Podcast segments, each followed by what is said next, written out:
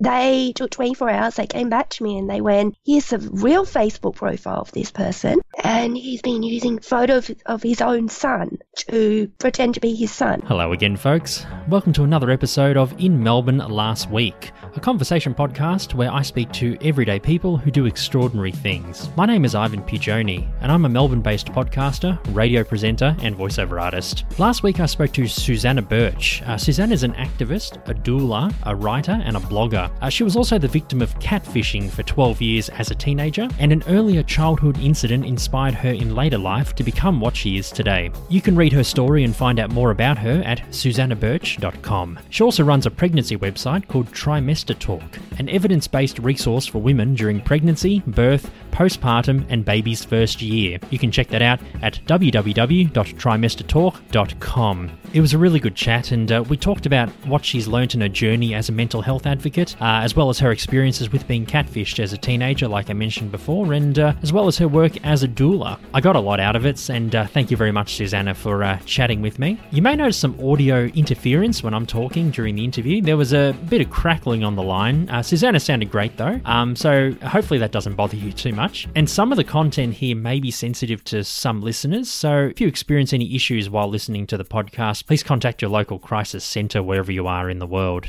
Anyway, here's my chat with Susanna Birch. Enjoy. I'm sitting in my dining room uh, in a lovely Saturday afternoon. I've just moved house. Uh, my studio isn't quite set up at the moment, but all the way from Queensland, I'm chatting to today uh, activist, writer, and blogger, and uh, I guess many other things. I guess what you call a slashy, someone who does many things. Uh, Susanna Birch. How are you, Susanna? I'm good. How are you, Ivan? Yeah, good. Thank you. Good. Thank you. What's the weather like up there at the moment? Uh, it's that in between weather that's not raining and not sunny, and no one knows quite what it is. Oh, wow. so it's not, you know, 25 degrees and sunny like it usually is at this time of year in, uh, in Queensland? Despite all the people saying this, it doesn't happen as often as you think. no, fair enough.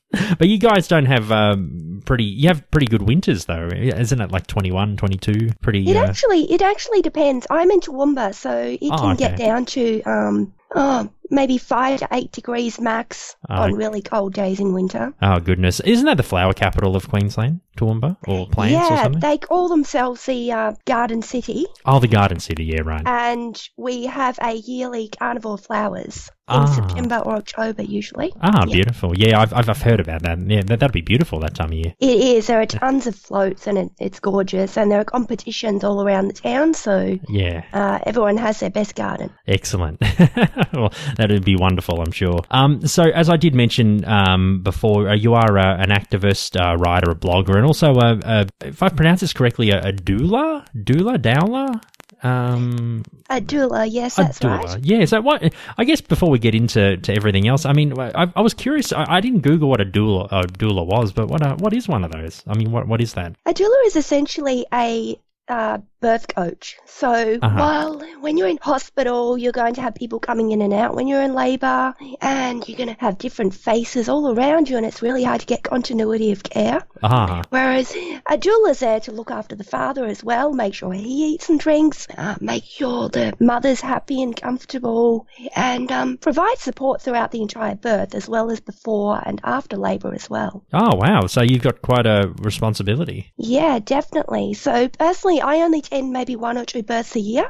Okay. Um, I work. I prefer to work with postpartum women, um, simply because you're not on call from for about five weeks straight. Right, and postpartum is yeah, and postpartum. Sorry, Susanna, that was uh, post pregnancy. Is that right? So when the baby's born. Yes. Okay. That's right. Sure. So sure. usually during the first six to eight weeks after birth, that's when I'll be a support. Okay, that's good. That's good. Well, I'm sure you see plenty of uh, lovely babies in your uh, in your line of work when you do it. Yeah, I love babies. yeah, I'm sure you do. Speaking of, I guess, family and, and babies and, and all that kind of thing, you're uh, you're a writer, a blogger, and uh, you're also an advocate for mental health. And uh, you have gone through, you know, different stages or different things in your life in childhood and, and your teenage years, which I, I've read about, and uh, we can talk about a bit later. But uh, I guess from a, an advocacy point of view, what have you learnt on your journey so far? I think the biggest thing for me was realizing it really is that a journey. Right. So, a lot of people out there, they experience some type of healing. It can be through uh, talk therapy, it may be through EMDR, it may be through CBT, all these different acronyms, all these different therapies. And they may also go through forgiveness or something else in their journey. And I've seen a lot of people reach those points and then try and tell everyone else how to get there. And the problem with that is you can't force someone to heal, and it's not a place you get to and it stops. No. So instead, it's more about the fact that for me, for instance, I swore I'd never forgive my mother for what she did to me. Mhm. And it took me about 10 years of going over everything until I reached that stage and I didn't even mean to. It was something that happened when I was working through other issues. So Right.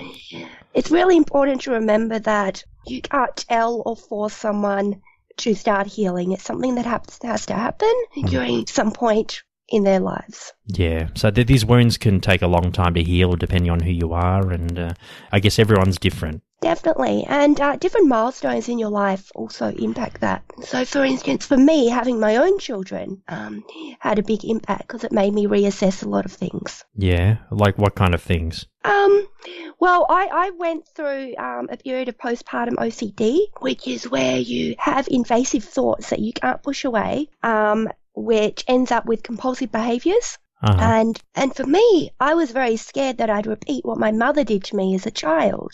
And so I learned a whole lot more about myself and also about what I thought about mental health, my feelings around it, instead of just seeing it as an issue that my mother had. I started to see how it could impact on me as well. Right. No, that's fair. I guess it puts things into perspective, you know, having your own children. Definitely. Absolutely. And, and, and just leading into that, um, you were, as you, you have mentioned on your, I've, I've read your blog, um, and, and also your website as well. And, uh, you did say you were the victim of a childhood incident at, at the hands of your mother. Um, and you claimed that that actually changed you and made you who you are today, like you mentioned before. Um, I guess we don't really need to discuss the incident itself if you're not comfortable, but I guess I could, I could ask, um, what do you think in, in terms of the mental health system? What do you think needs to change to help victims of, of childhood abuse? Like whether they're still children or whether there's people like yourself who are still, you know, trying to get over these issues after so many years, uh, because you have said different people take different amounts of time to go through them. I mean, what, what needs to change in the mental health system to help victims of these kinds of incidents? Uh, looking back, well, for me, my incident was different than many of the mainstream ones. My mother tried to kill me during a psychotic episode. Uh-huh. Um, but my father was always there for me and always looked after me, made sure everything was fine.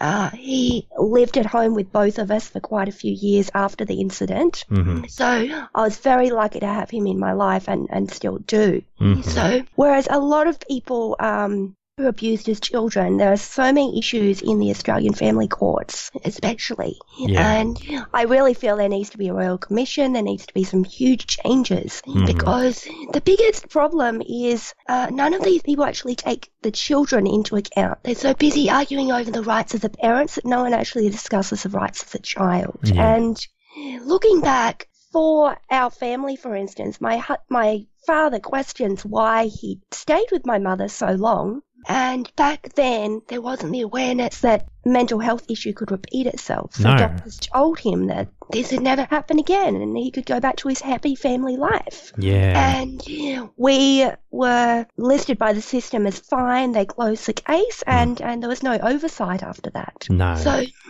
and and this still happens. I mean, I've read other stories where children have been killed in the last few years, where other siblings have actually gone back to that same parent within a few years. yeah. And this is because no matter what the adult does, Hmm. the adult has rights. And I'm not an advocate for male or female rights. I know a lot of people take one side or the other. Hmm. I'm just an advocate for the child being actually hurt. Yeah. Because when a child discloses any type of abuse or problems, they actually can't get anything done unless there's DNA or video evidence Mhm. or, or something real and tangible, a lot of the time it's almost impossible for the child to be heard, which is very, very sad. No. So you think there should be avenues for the child to perhaps say their piece and perhaps decide which parent to go to. You know, if one parent is abusive and the other one is is not. Definitely, or even uh, neutral third parties. Okay, like the guardians are or legitimately Yeah. neutral. right. So like a guardian or so you say no one no one related by blood. So as in like a foster parent or something. Is that what you mean? Possibly, I think it varies by situation, but it's um yes, it's all about giving the child the right to be heard and listened to and believed. Yeah, because they're they're the victim at the end of the day. So- Definitely, and they they don't always have the words to explain what's going on, Hmm. which is why they need someone there who will actually listen and help them explain. Ah, well, hopefully uh, there's some more funding in mental health, especially with the, you know, now we're more aware of mental health issues and also uh, abuse, particularly, you know, abuse of children, as we've seen in the media, you know, in the last few months as well, and uh, a few things. So hopefully, uh, hopefully there will be changes. So hopefully in this term of government, because the Australian elections just happened last week, uh, the mental health uh, funding's a bit low, from my understanding, uh, but hopefully there'll uh, there'll be a change. Yes, definitely hope so. At least, I'm, at I'm least not in our sure lifetimes. with this government what's going to happen there. No, but at least hopefully in our lifetimes we can uh, we can say that uh, there'll be more funding for it. I definitely think that many of the children who are abu- being abused now or have been in the last couple of decades are going to start speaking up hmm in the coming years, and that should hopefully make a big difference. Absolutely, especially with the high-profile George Pell case as well. Uh, you know, a couple of people coming forward. I think that's really opened up a lot of, uh, you know, it's opened up a lot of opportunities for, for victims to come forward. And I think, you know, it, it, it's the old adage, you know, when the first one does it, everyone else will do it. Yes, So and, and I think that's going to happen around the family court and around um, family violence as well over the next decade or two. Ah, that's yeah. Well, I hope so too, for for their sake and, and everyone else's around them. Susanna, just leading into that, so in, in your childhood, you did have that incident with your with your mother, but uh, as a teenager, you uh, were also the victim of what's called catfishing, which has been uh, pretty uh, pretty prevalent in the media in the last year or so. I think there's a, a case going on at the moment, which I'm sure you've you've heard of before, where someone was being catfished and they were posing as a an actor from Home and Away. I'm sure you've heard that story. Yes, the Lincoln Lewis case. Yeah, Yeah. that's right. Yeah, so I'm sure a lot of people probably didn't know much about catfishing before that that case. But um, I, once again, I did read your blog post which explains what happened to you as a teenager being catfished for, for the last 12 years. And, and and again, like I said, we don't have to, to go into that. I mean, it's all in your blog. I, I can I can put your uh, website on the show notes and, and we can all uh, read it. so uh, we don't need to explain it. But uh, I Well, guess I'm happy either way. yeah. Either way, well, I, I guess if you like to, to, to talk about it, I mean, what happened? Uh, what happened in those twelve years? Because you were fifteen when it started. Is that right? yeah, I was 15, so it was back in um, 2002, I believe it was. Okay. And what happened then was I went into a teen chat room, as you do back in 2002. hmm And uh, these days, people go to different social media platforms, but back then, chat rooms were the place to be. Mhm. And I went into a chat room and I met a 17 year old guy who was from Queensland as well, incidentally, Sure.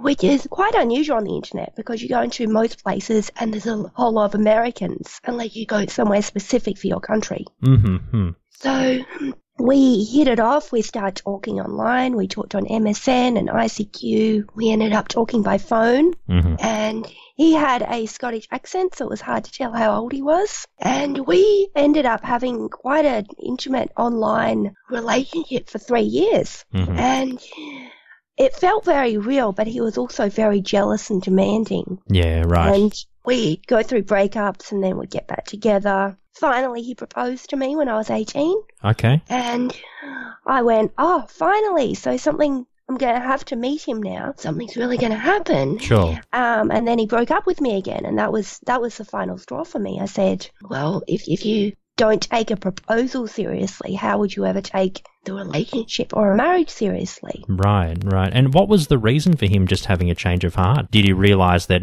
the, his the game was coming up soon, or was finishing, or or he just kind of had enough? I mean, what do you do you know why he had a, a sudden change of heart? We used to fight about a lot of small things, so it was something to do with me not being available to Ah. talk to him at a certain time. Right. Which was a ridiculous reason, which added to me asking, well, why should I take you seriously if, Hmm. if you worry about such tiny things and, and blow up over them. Yeah. But we continued talking for another nine years after that, platonically. Right. Okay. And and, And- when, was it when you realised that he was actually a a sixty year old man? Uh, this was a few years ago. I think it was 2014. Oh wow. Okay. And so we'd been talking up to that point on and off. He'd call me sometimes. We'd exchange emails still. And I actually saw the TV show Catfish. Until that point, I'd always questioned his identity, but I thought he was lying about something in his life he was embarrassed about. I never actually thought he was lying about his age or his location or his uh, other parts of his life. Mhm. So when I saw Catfish and realized that it was actually very common for people to create fake personas on the internet, Mhm. I started digging deeper and I found a site called Social Catfish and they offered to do a background search based on just an email address. Right. And I'd always looked, but I could find very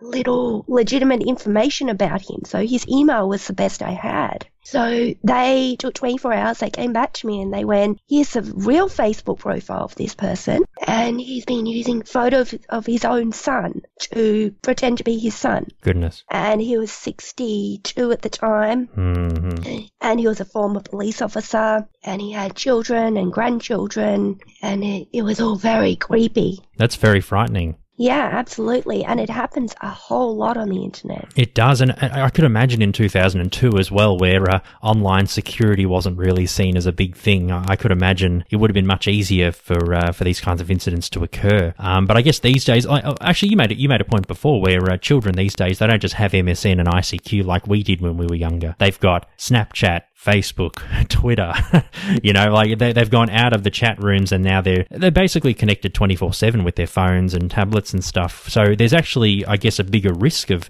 of being catfished or being a victim of uh, some kind of online scams. Well, absolutely. So, uh, one of the issues I see is you can't find out if photos are fake sometimes because there are many sites out there like Facebook where you can't do a complete reverse search and hmm. find out if someone's photos are real or if they're stolen from someone else on Facebook. Yeah, So it, it's completely possible to go to a Facebook page, steal all their family photos going back years, and then slowly feed them to an innocent victim, Hmm. or make up a fake profile with a slightly different name. yeah, frightening. I, I'm sorry that you, you went through that, and um, yeah, I, I feel sorry for, for anyone who has to who has to go through that. It would have been must have been pretty hard when you found out the news. Absolutely. Um, I think it would have been a lot harder if I had been romantically involved with him at that time. Hmm. Luckily, I went on and married someone else in the real world. Mhm. And so when I found out the catfish's real identity, I actually felt sad and shocked, and then I felt relief because all these years I thought maybe I was the reason that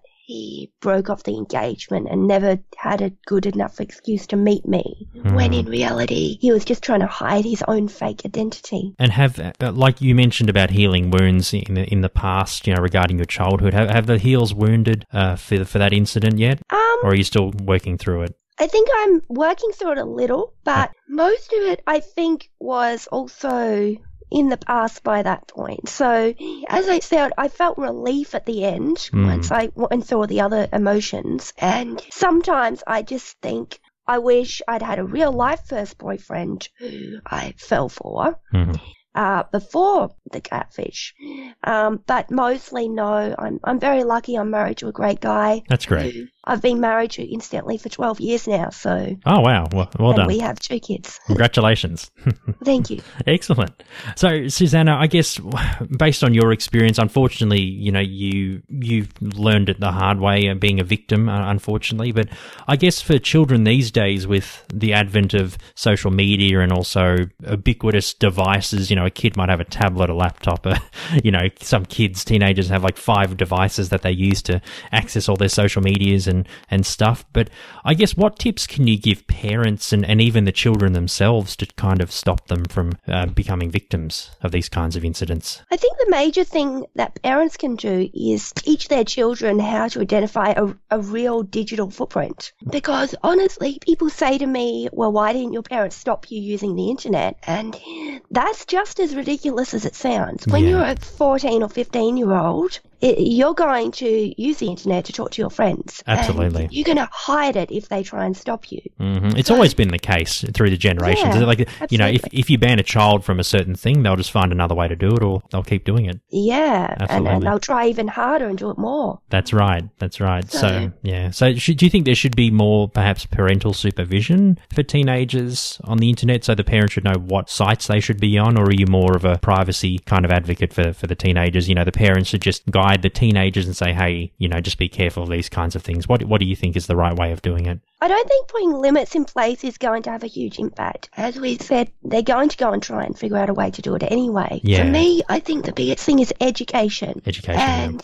talking about the real kind of things that happen on the internet in comparison to things that happen in the real world and identifying what real people are like. I mean, you can easily go out and create a fake profile and say you go to a school in the same city as Mm. someone. So it's very important that parents teach their children just how to identify all these clues about what a real person is online because whether you realize it or not, you leave a digital footprint. And it could be something like you might have attended a local event and you're in a photo. You Mm. could be in your local newspaper or you could be in a school newsletter. Many of those are online now. Absolutely. And so, whether we try hard to or not, we're going to end up somewhere on the internet. And if someone doesn't have any of those areas on the internet, any of those little things that we all put online, generally it means they're lying about something. And, and that's when you need to start questioning. And so we really need to teach our kids how to identify those things and how to identify a real person online. Absolutely. And it's good that that education's starting to come out now. I mean, 2019 was totally different to 2002, but at least those measures are being, uh, you know, currently taking place. So I guess it's,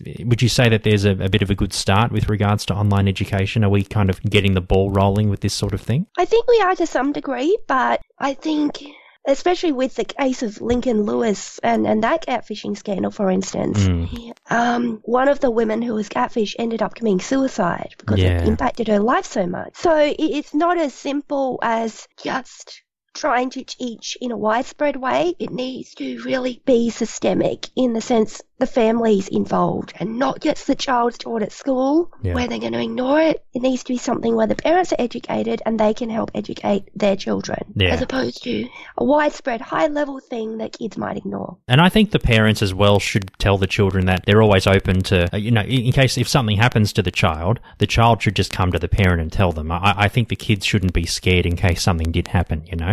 If they did have any doubts or concerns, they should go to the parents right away. I mean, that's that's my take on it. Uh, the kids shouldn't hide it. Is that what you, uh, would you agree with that? Sometimes, yeah, but I know for me particularly, I would never have told anyone. Uh-huh. Um, in my case, my catfish actually talked to three or four of my friends from school. They used to talk to him on MSN. Ah. And so all my friends knew about him, but it was something you just didn't discuss with adults right. You wanted it to be serious and your thing, and you knew that if you told an adult, the adult would make you feel as if it was Your fault. yeah, Yeah. your fault. Yeah. And it was not a big deal, and you were being silly hmm for doing this thing. So, and me and my dad were always very close. We discussed nearly everything growing up, but Mhm. um, it wasn't something I discussed with him till years later. Well, fair enough. I mean, uh, based on what you're saying, I I guess uh, I just can't, uh, you know, emphasize with that because I've never gone through it. But I- I'll, I'll take what you're what you're saying, and uh, yeah, I guess it, it must have been really hard. Well, it's definitely one of those things that once you go through it, you kind of get a different perspective on it, I guess. Yeah, yeah, that's what I mean. Yeah. Um. So, Susanna, uh, just going from that as well, and and um, going to another website and blog that you do. Uh, so you have susannabirch.com, uh, which is your website and blog. So I'll leave those details in the show notes uh, for you, uh, in, in in the podcast, so uh, our listeners can uh, can read it. Um. As well as that, in 2012, you set up a website called uh, Trimester Talk. It's a resource for women during various cycles of uh, pregnancy, birth, postpartum, and uh, baby's first year. Um. So, what inspired you to create this? Well, honestly, I've always loved writing ever since I was young. And as I got older, I, I had this idea that a writer was someone who wrote books. And a lot of people think that. And it wasn't maybe till I was 20 or so that I realized that you could be a writer in so many ways without writing a book. Hmm. And you, like, even people who write descriptions on the back of cereal packets, they are writers. Yes. And journalists are writers. And all these people who write anything can be writers. You don't need a published book. No, absolutely. So I started writing online after I had my first daughter, and I kind of got addicted to it because I realized that you could rank in Google, you could share things on social media, you could say things once, and they could have a big impact in the world without having to go out and repeat yourself like you do in a day-to-day conversation. Yeah, definitely. It, it's there, uh, and you've left your digital footprint. Absolutely. Yeah. So um, I started Trimester Talk just because after having my own children, I wanted to spread some of the information I'd learned, which many women don't have, um, and is one of the reasons I'm a doula, because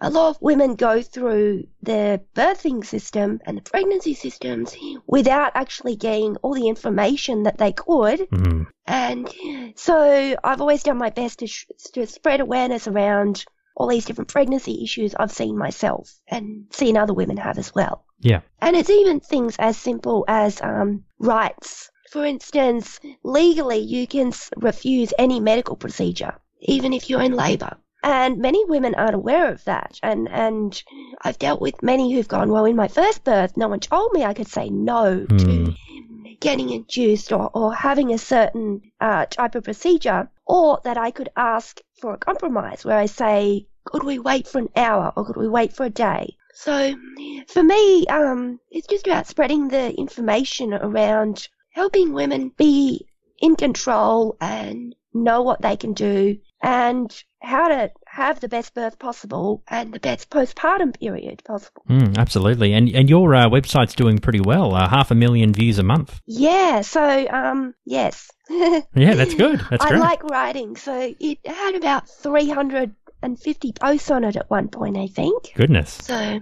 yes. But it's really good because I go, even if I don't log into it, I know it's spreading awareness. Even if I'm talking about other issues or I'm off, you know, talking about mental health advocacy or some other problem in the world, I know that it's spreading that message at the same time. And you're doing So a it wonderful thing. Just gives a wider audience and a wider platform, which I love. Yeah, and, and it's good because, like I said, it, you leave a digital footprint online, and then in many years' time, you know, even after after we go, your uh, your things will still be there. So you would have left a legacy online. Absolutely. Although the other issue I am seeing starting now with Google, especially, Mhm. is um, uh, there's going to be a lot more regulation online. So I give it five or so years before the internet's going to follow the way of the rest of the world, and um, you won't be able to be as open and spread important messages online, Oh, which I find a little bit scary. That is because- scary, yeah, because that's happening in Europe right now, isn't it? Uh, for Google, or as far as I'm aware, the They're the, the, regulation. They're trying, trying. yeah, yeah. Gee, that, that's a scary world because the internet's meant to be all open, and you know you don't want it to be closed, and just with certain ideas that wouldn't be fair. Well, I know the Australian government was talking with Skype and, uh, sorry, not Skype, with Twitter and Facebook at one point about that as well. Mm-hmm. Yeah. Um, they were in discussions after what happened over in Christchurch. Oh, of course, Um, yeah, But uh, the, the bigger issue, I think, is the fact that it's getting to the point where people can't share their personal stories unless they've got some kind of qualification. hmm And Google is actually really cracking down on that. For instance, um, you can't share finance, legal, medical, any any type of information Mm. uh, without Google pushing it down the rankings, which is which is a little bit scary. Yeah, well, I guess that kind of goes back to the uh, the uh, thing that you talked about with catfishing. You know, with the children, if you try and bar them or stop them, they'll be away and they'll find another way to do it. So I guess you can you can also say that for Google. If they try regulating too much, then uh, people like us will find another way to spread our message across. Well, this is true, and Hmm. of course there are a lot of you know scams and inaccurate pieces of information out there. But people also go to the internet because they don't want to hear what their doctor would say. They want to hear what other people who've experienced the same thing would say. Yeah, absolutely. Well, let, let's see. Hopefully, uh, Google have a change of heart, but uh, we'll see, we'll see how all this regulation goes. But as long as you're spreading the message and uh, SusannaBirch.com and TrimesterTalk.com are up, uh, you're doing wonderful things. Thank you. Excellent. Um, so, where else or what else are you doing? I mean, is there any other blogs or any other websites or anything else you'd like to promote? Um, at this point, I'm kind of in the middle of, of so many loose ends. Um, I am about to finish a Master of Marketing. I've got about four weeks left. I'm Ah. looking forward to getting that over. Not long to go. Um, no, thankfully. so, um, I am about to launch a webinar actually for helping women who've recently had their first child or recently been in some sort of um, business model they weren't happy with, um, actually going to work from home roles because I've seen so many scams in the work from home industry. Mm, yeah. And I've worked from home over the last 10 years in a range of roles from transcription through to copywriting, SEO, digital marketing, all these different areas. And, and there's so many women out there who they want to work from home and stay home with their kids, but they, they don't even know where to start. So Yeah. instead of telling people which opportunity to go for, um, I'm about to launch a webinar that'll give them all the options and help them choose one that suits them. So Mhm, that's good. that's one of my next things. Excellent. And and tell them that anything that says make five thousand dollars a month here, you know, they're probably scams. exactly. And there's so many of those out there. It's scary. Absolutely. If it's too good to be true, then it usually is, right? Definitely. Abs- Definitely. Absolutely. Well, Susanna Birch, thank you so much for chatting with me this afternoon. It was great, and uh, keep doing uh, the good work that you're doing. Thank you so much, Ivan. Uh, thank you. That was in Melbourne last week. Thank you so much for listening. I'm always looking for guests, so if you're doing something extraordinary and you wish to share it on the podcast, be sure to send me an email at inmelbournelastweek at gmail.com. You can also find me on Facebook, Twitter, and Instagram. Links to those are in the show notes. You can find In Melbourne Last Week on Apple Podcasts, Spotify, and pretty much wherever else you get your podcasts. See you next time with another episode with another special guest. Take care.